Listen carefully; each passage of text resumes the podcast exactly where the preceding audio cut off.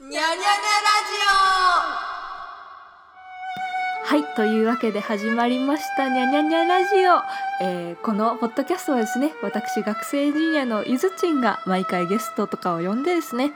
もうエンジニアリング界隈の話だったりそうじゃなかったりの話をするという番組でございます。今回も始まりました。わー。え今回はですねなんとゲストおらずっていうねその毎回あのゲストを招いてとかさっきも言ったばっかりですけど今回はおらずということでちょっと一人喋りをねしようかななんてそんな回があってもいいかななんて思っております。でこれそうだあの最初にね今まであの誰にも聞かれないので言う機会がなかったことを一人だからってことで言っておくとあのニャニャニャラジオってなんでニャニャニャラジオなんですかっていうね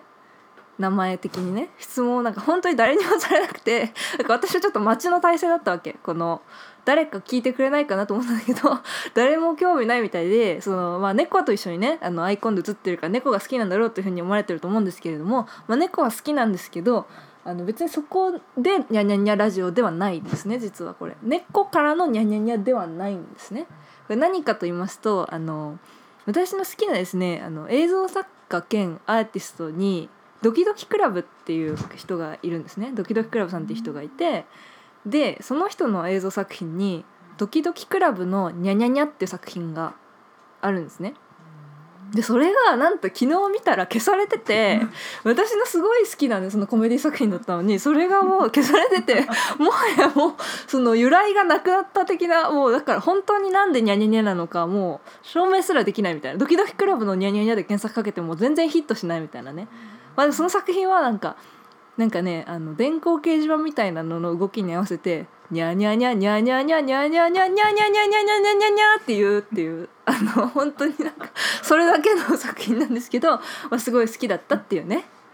まあそんなヨタ話は誰も興味ないんですよ。ということであの今回はねあの今までの私のしたインターンの話なんかをちょっとできたらいいかななんて思っとるわけなんですよ。っていうのもあの日本のエンジニアであんまりシリコンバレーにインターンしに行くっていう話は周りでもそこまで多く聞かないので、まあ、そういう話もできたら面白いかななんて思って。あプラス私元文系なんですよね。2年前まで文系でつい最近その利点したと。いうまあなんかそれでも別にインターンっていうのはできるんだよっていうエンジニアインターンってできるんだよみたいな話もね含めてしていけたらななんて思ってね今回はちょっと喋ってみようかなと思ってます。あとこれ最初に言っておかないとなって思って今までもそうなんですけどオピニオンズまあ my own ですね、まあ、つまりその私の意見は私が言ってるのは全部この自分の意見なので所属とかには関係はありません的なねことをなんかちょっとプロっぽくね 言ってみようかなと思って。そう。でですよ。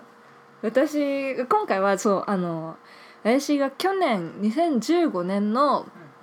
2月から4月の3ヶ月間ねあのアメリカのアップル本社でエンジニアのインターンをしてたんですよ。でその話をねしようかなと思って思ってます。でまずそもそもさっきも言ったんですけど私は2年前まで文系だったわけじゃんわけじゃん。それであのえっとね2年前の時点では2年前の夏にね私アメリカにいたんですよね。3年前の夏から2年前の夏にかけて2013から14にかけて私アメリカにいてあの休学して留学してたのね。でその時期にあのコンピューターサイエンスとかの授業初めて取ってあなんかやってみてもいいかなと思いつつまだやっぱりあの政治の授業とかメディア学の授業っていうのをメインで取っててまだ文系。そうそうアメリカでアメリカで取ってて。であのね2014の夏にコーディングのあの専門学校に通ったの。それが私の利点の直接的なきっかけで3ヶ月間そのアメリカの学校でなんかコーディングを教えてもらうみたいな職業訓練学校みたいなのに行ってて。でそうそれで帰ってきて大学戻って利点したみたいな感じだから正式に利点利あの理系に転ずるの利点したっていうのがだから2年前。2014の夏なんだけどでなんか私はなんかねすごくその時ラッキーであの Google ジャパンがねあのステップインターンっていう主に女の子を対象とした、まあ、マイノリティの人を対象としたエンジニアインターンみたいのをやっててそう Google Japan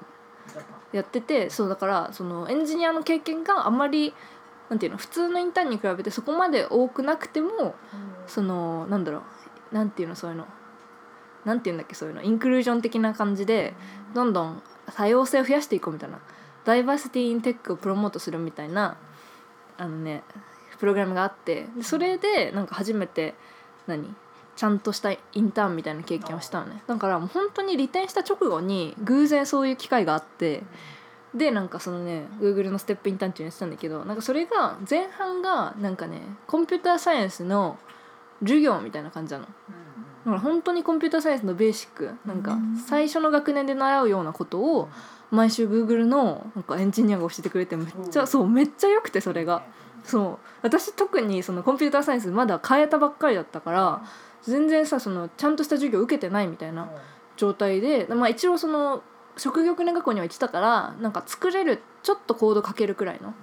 感じだったけどなんかげ基礎の知識がなかったからそれをね教えてもらったの本当によくて今でもその頃のねノートとかを見るくらい本当に本当に今も当時の本当にスライドとかも見返すくらい超いい授業だったの。でそれを受けてでそこからもう一回セレクションっていうか何面接みたいのがあってさらに人数が減って Google でインターンみたいな。そのステップのステップインターンの中だからまあほぼ女の子なんだけど当時はね。でなんかインターンをするみたいな。のをやったの。それが合計で34ヶ月くらいやって。だから去年一昨年か。その2014の夏に帰ってきてもうすぐインターンしてみたいな感じで。で東大の授業が始まってコンピューターサイエンスの授業をいくつか取ってみたいな感じの生活をしてたの。最初は Google やった。そう最初 Google で引退してたの。でそしたらなんか Google のね Google を去ってからしばらくしてたと思うんだけどなんかこのカンファレンスに参加しませんか？みたいなメールが来てそれがなんかグレースホッパーカンファレンスっていうあのねコンピューターサイエンスの女の子を増やそうみたいな。なんかそういう世界的なカンファレンスがあって、まあ、やっぱりそれはなんかすごい大きいイッシュなのよ。その女の子少ない問題は。でグレース・ホッパーさんっていうのがめちゃくちゃあの何偉業を成し遂げたコンピューターサイエンスの女性みたいな人がいてそれのセレブレーションみたいな。1年に1回グレース・ホッパーをの存在を祝おうみたいななんかそういうのがあってなんかねそれに行きませんかみたいな。その飛行機代とか参加者参加費はあの補助しますってインターンだったっていうことでみたいな。今年のインターンそう。Google のインなんか今年の女の子インターンでこのめ面接だったかな？アプリケーションかな？なんか書かされてその申し込みみたいな。でそれに受かったらいけますみたいな。でそれになんか書い書いてで受かってなんかね秋10月くらいにそのテキサスであのそのカンファレンスに行ったの。なんだけどなんかそれでテキサスに行くってなってなんかその飛行機をさその取るじゃん。なんだけどそれをなんかね Google の人が取ってくれたっていうかなんか Google を介して取るみたいな。私がお金払ってないからなんだけどなんかそれの時になんか私どうしてもやっぱりサンフランシスコに戻りたくてそのずっとサンフランシスコ住んでてもう数ヶ月ぶりなんか日本に帰ってきてちょっと鬱みたいになってもう一回サンフランシスコ行きたいみたいになってそのサンフランシスコを経由してテキサスに行けませんかみたいな風に言ってなんかそしたらそのなんかねなんていうのその電話先のおばちゃんみたいななんか取ってくれる業者の人なんだけど、がなんか「OK I'll do the best for you madam」みたいな感じでなんか そうなんかそうなんかドスの効いた感じの声でなんか「やってあげてもいいわよ」みたいな感じで言ってなんか本当にでもその人がのおかげでサンフランシスコちゃん本当に経由できることになって。だからまあキャップっていうのはそのお金の上限があってそれを超えなければいいわけよ。そうだからなんかサンフランシスコに3日か4日滞在してからテキサスに行くみたいな感じ。そうテキサスだった。確かね。とにかく田舎だった。でなんかそのサンフランシスコに行ってでまたその私が行ってた職業学校にもう一回さその数ヶ月卒業してまだ数ヶ月だけど「お久しぶりです」とか言ってみんなにキャッキャキャッキャして遊んだりとかしてそっからテキサス行ったんだけどそのキャッキャしすぎてその訓練学校にね自分の MacBook Air の充電器を忘れてちゃったの。でもうそう超ピンチじゃん。その3日か4日のさ、うん。そのカンファレンスで普通にパソコン触りたいのに何にもさ充電器ないってさやばいとか言ってでなんか一緒の部屋だった女の子とかになんか持ってないかとか聞いたんだけどなんか型が違ってなんかそれなんか そう型なんか充電器の型が違ってなんか充電できなくて。そうそれでなんかどうしようどうしようみたいになってでなんかねそのあのグレースホッパーカンファレンスっていうのが何かっていうとその何千人もその何エンジニアの女の子みたいのがその学生さんほぼ学生さんの女の子とかが集まるカンファレンスなんだけど、そうなんかシェリル・サンドバグとかなの。ヤフーの CEO の女の人とかも来るような、本当にその何業界のトップも来るで学生も来るみたいな。でそういうようなあれなんだけどなんかね半分学会みたいな感じなのよ。なんか普通に発表みたいのがあってその来てる女の子たちの発表みたいな。学会発表的なのもあり研究発表的なのもありでなんか残りの半分がその女性エンパワーメントみたいな。どうしたらそうなんか女の子とエンジニアとしてキャリアを築けるかみたいなセッションとかもあり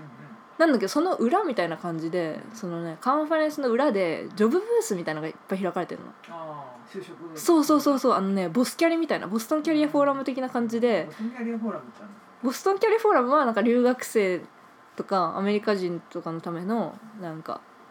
なんていうの就活できる3日で就活できるみたいな。IT だけ？いや全然それはなんか本当に何の企業でもある。それアメリカでやってボストンで11月に毎年やってるなんか本当でっかいなんかカンファレンスホールみたいなとこ貸し切っていっぱい会社のブースがバーってあってその中をなんかスーツ着た女の子と男の子がバーって回るみたいなのがあるの。スーツ着てんの？そう。アメリカ人。そう。アメリカ人だったり留学生の日本人だったり、まあ、それはどうでもいいんだけどそれみたいなジョブブースがそのグレースホッパーの裏で開催さ裏っていうかグレースホッパーの内部で開催あの開催されててでなんかどうしようかなと思ってなんかそのでもさやっぱりインターンとかしてみたいじゃん。そうでだからどうしようかねと思ってた時になんかねその1日目かなんかの夜にその、ね、ミートアップみたいのが開催されてててか毎日ミートアップみたいのがうん。グレスホッパーのカンファレンスの近くで開催されてて、まあ、つまりその何何千人も来てるからそのなんか共通の趣味とか思った人とかでなんかちっちゃい集まりっていうかパーティーみたいのがいっぱい開催されててそうそうそうそれの中のなんかね LGBT コミュニティの集まりがあったの。女の子だけなんだけどがあってなんか私はそのストレートだけどストレートアライっていう立場として、まあ、っていう言い方があるのね。そのストレートでも LGBT の問題に関心がある人っていう立場ですごい関心が高いからその LGBT のそのコミュニティの集まりに行ったのね。でそれで女の子たちとみんな喋ってたらなんかある女の子がなんかアップルはめっちゃアップルのその子はもうねジョブブースに行って、オファーをもらったみたいなこと言ってて、うん。であそんな早く出んのみたいな話してて、アップルはねいいよとか言って絶対申し込んだ方がいいよみたいなこと言われてあそうなんだと思ってで私も申し込もうと思ったんだけどその充電器がないから その履歴書を作れないっていうなんか問題があったわけよ。でどうしようみたいになってで友達のコンピューター借りるの申し訳ないじゃん。でどうしようと思ったんだけどもうね最後の手段的な感じで紙に書いたの。もう真っ白の A4 用紙になんか A4 用紙なんか20枚くらい持ってきて全部になんか自分の名前とそうフォームなしで。そう自分の記憶を頼りにこういうこと書くよなとか思って可愛いレイアウトみたいなの自分で考えて線とかも引いたの？線とかも引いて そうなんか大量生産みたいなそうそう。マニファクチャーみたいな感じでなんかいっぱいその自分の履歴書を作ったの手書きの。へでもなんかそれやっていくうちにあなんかこれでもウケるぞみたいな 絶対これハマるとこはハマるぞみたいななんかちょっとしたたかな気持ちも芽生え 芽生えてなんか必要以上に凝った履歴書をなんかすごいいっぱい作ったの。へでそれ全を全部手書きで。コピーじゃなくて？コピーじゃなくて。で作ってそれをいろんなとこに配ってもらったっていうか ジョブブースってなんかレジュメとりあえず置いてってみたいな。その、なんかみんなさガツガツしてさ行くわけよ学生でみんな就職したいから、はいはい。なんかこのここの仕事はどんな感じなのかとても気になりますとか。私はなんかエンジニアのこのなんとかさんっていう人が知り合いでとか言っていう感じのなんかいわゆる就活みたいな感じのことが若干行われててでなんかまあなんかそのあしらわれるんだけど適当にでなんか結局そのなんかここにまあいいからレジュメ置いてけみたいなこと言われるの。なんだかんだ。何喋っても。は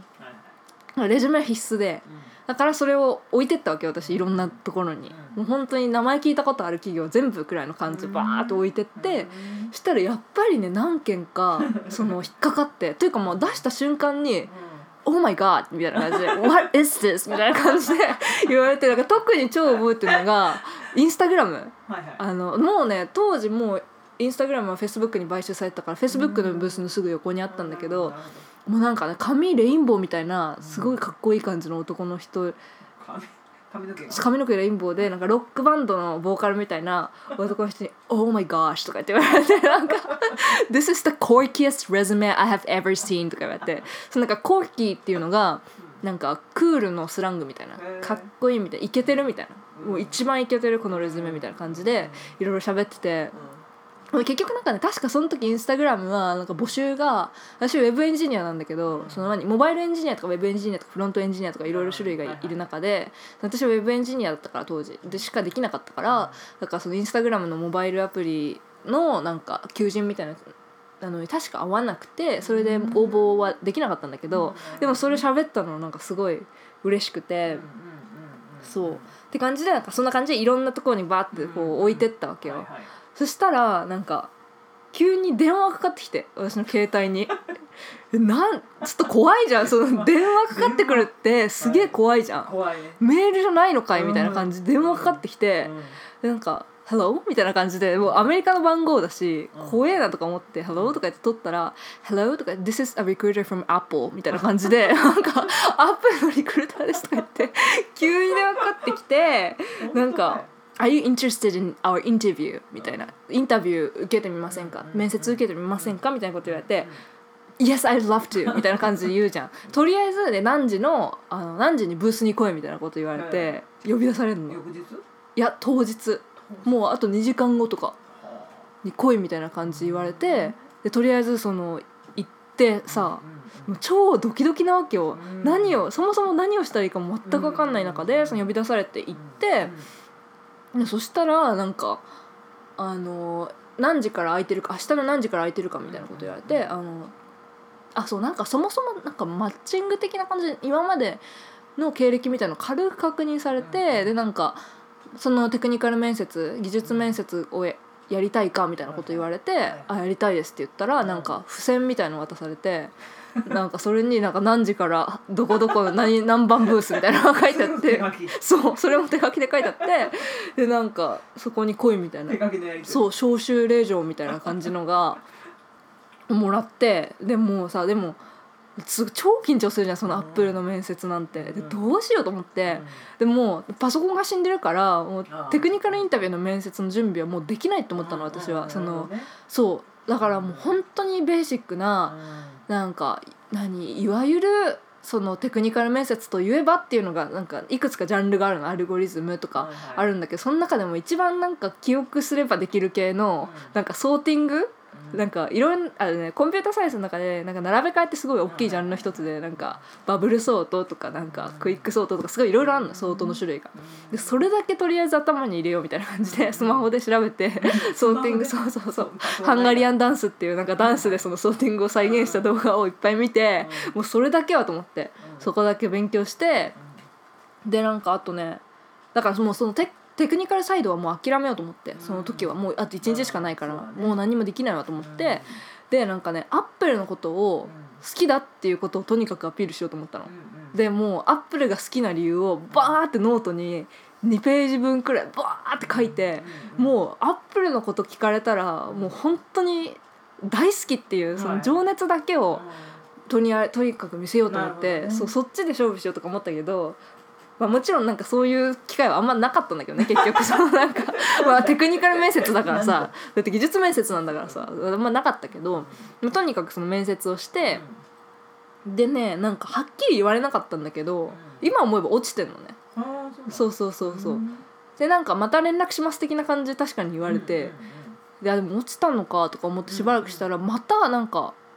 なんか電話かかってきてまた別の面接を受けてほしいみたいな。だそれは別にでも二次面接とかじゃなくてうん。もう一回受けないかみたいなはいはい。そういう感じなのよ。だからなんかこうプロセスの中で進んでるっていうよりもうん。一回ダメだったけどこっちはいけるかもね的な感じで多分ね言われたりとかして何回かそういうことがあってうん。そう何回かあったんだけどでも結局私はその最初の日に会った LGBT のコミュニティだった女の子とは違ってオファーはその時にはもらえなくてうんうん。ああこれダメだったってことかとか思ってちょっとシュンとして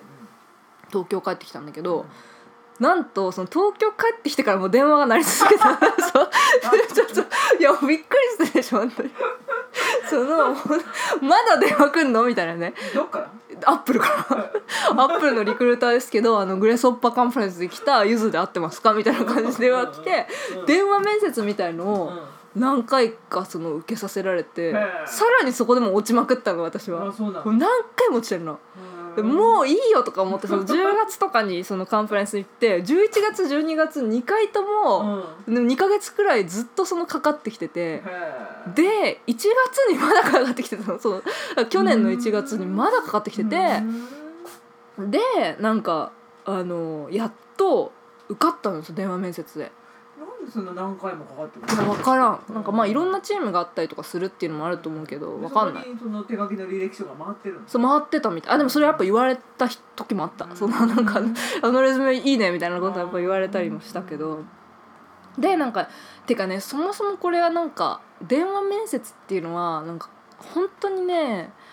なんだろうねあのやっぱ私はさその留学経験はあるけど、英語別にペラペラじゃないじゃん。うん。その帰国子女とかではないし大学2年の時に1年間アメリカにいたっていうだけだからそこまで英語がさなんかフルエントではないわけよ。うん。流暢じゃないわけ。ってなった時にやっぱ電話面接でしかもテクニカル面接ってなるとはい。めっちゃくちゃ難しいのよ。はい。そう特にテクニカル面接ってなんかここをこうしてみたいな手で表したいこととかはいはい。ホワイトボードがあれば伝わるんだけどなみたいなこととかだからその visual information がないとすごいやりづらくてでそれはねすごい苦労した。本当に能力がダメだった可能性もあるけど、うんまあ、でもそのくらい大変だなっていうふうに思っててそう。で1月にそれで受かって結局電話面接。電話面接で受かった。それはもうでもすごい大変だった。っていうのとあとこれはなんかねあのもうシリコンバレーの企業一般としの話としてなんだけどそのエンジニアのインターンをしたいってなった時にそもそもそのアメリカ人じゃないわけじゃん。っはいはい。てなった時にハードルは明らかに一つ上がるわけよ。そのシリコンバレーでインターンしエンジニアのインターンしたいってなった時にうん。だってあの向こうの負担だからさそのビザを発行してあげるとかプロセスも全部向こうがやってくれたりするわけだしそれはめちゃくちゃ大変なわけよ。だしその、まあ、基本的に基本的にっていうかなんかなんだかんだ言ってやっぱエンジニアで優秀な人とかでだとなんか、まあ、バークレーもそうだけどスタンフォードとかなんかいわゆる IB リーグのそのハーバードとかねの学校プラスあとシリコンバレーの学校だったりあとカーネギカーネギーメロンとかうん。あとウォータールーっていうカナダの学校とかそういう有名校からもものすごい応募が来ててでそこから優秀な人がバーッと応募してくるっていうのと一緒に戦わないといけないわけ。ってなるとまあなんかないと相当難しいわけよ。でしかもその人たち全員コンピューターサイエンスか EE っていうエレクトリアルエレクトリカルエンジニアリング、うん。その電子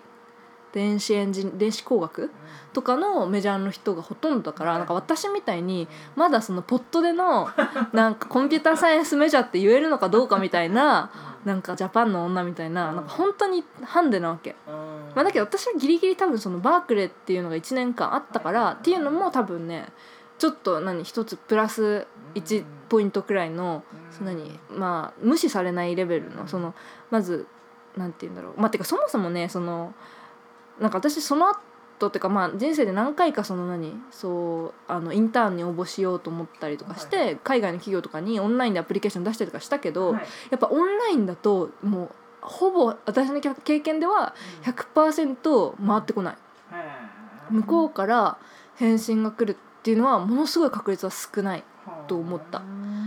そのアメリカの企業とかに出す場合はね。うん。だから相当ね何かないと難しいわけよ。うん。でその何かっていうのがあ実際にジョブブースに行くとかはいはい。そういう直接会うみたいな機会さえあればねむしろ良かったりするんだけどうん。とかなんかその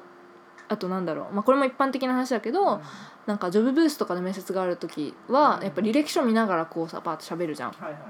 ってなった時になんかここまでやってきたプロジェクトの話とかもさ当然ちゃんとテクニカルにできなきゃいけないわけじゃん。でそういうのをなんかクリアに話せるとかはなんか絶対重要だよね。そのそもそもハンデがあるからなんかそれ以外の部分でねなんかやっぱりどうにか取り戻さないといけないっていう。なんかそういう機会があったっていう意味ではなんか私はすごいラッキーだった。うん、だしなんか私はその職業訓練学校に行ってたからそのグループプロジェクトとかもいくつかやっててそうそうみんなでなんかビールのマッチングアプリとか作ってたから なんかしかもそれをなんか話す練習とかもちゃんとさせてくれてたのね。その就活でやっぱりそれが大事っていうのはなんかコモンノレッジっていうかそれはうん。なんていうのみんなシシリコンバレーとかで当たり前のことだからそういう練習とかもさせてもらってたからなんかそれはすごい生きたなっていうふうに思ってて。べしゃりですね。べしゃりべしゃり。ね。でも英語だからね。それはやっぱ難しかったよ、はい、ということで聞いていただきました。にゃにゃにゃラジオえー今回は初めての一人会でございましたけれども、えーお楽しみいただけましたでしょうか？ちょっとね緊張している感じが声のトーンからも伝わったかもしれないんですけれども、まあ、楽しんで聞いていただけたらいいななんて思っております、えー、Twitter とかでですねあのハッシュタグにゃにゃにゃラジオとかで感想をつぶやいていただいたりあとレビューとかで感想を書いていただけたら参考にさせていただきますのでよかったら書いてください。ということでですね、えー次回は今回に引き続き、えー、アップルのオファーをもらってからあのインターンとしてねクパチーノに渡るそしてクパチーノで働くっていうお話をねしようかななんて思っております。ということで今回も聴いていただきありがとうございました。さよなら。